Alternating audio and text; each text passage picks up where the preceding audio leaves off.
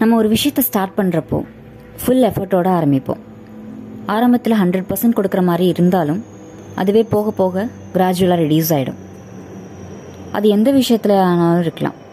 In case நம்ம செய்கிற வேலை சக்ஸஸ் ஆகிடுச்சுன்னா ஒரு நல்ல எஃபர்ட்டோடு அது கண்டினியூ பண்ணுவோம்.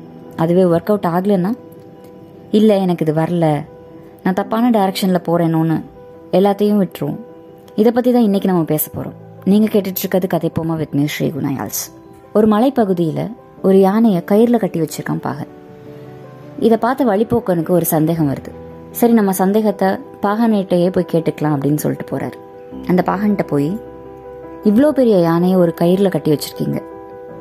அதை அவிழ்த்துட்டு போயிடாதா? அப்படின்னு சொல்லி கேட்குறாரு அதுக்கு அந்த பாகன் சொல்கிறார் அது குட்டியாக இருக்கும்போது இதே மாதிரி ஒரு கயிறில் கட்டி வச்சுருந்தோம்.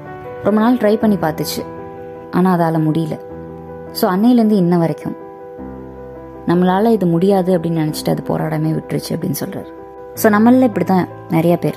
ஆரம்பத்தில் ஃபுல் எஃபர்ட்டோட போன்ற ஒரு விஷயம் நமக்கு வராது அப்படின்னு சொல்லி விட்டுடுறோம் ஸோ நீங்கள் செய்யக்கூடிய வேலையை ஃபுல் எஃபர்ட்டோட நீங்கள் கோல் ரீச் பண்ணுற வரைக்கும் செஞ்சீங்கன்னா கண்டிப்பாக ஒரு நல்ல ரிசல்ட் கிடைக்கும். விடாமுயற்சி விஸ்வரூப வெற்றி. நீங்கள் கேட்டுட்ருக்கிறது கதை போமா வித் மீ ஸ்ரீ குணாயால்ஸ்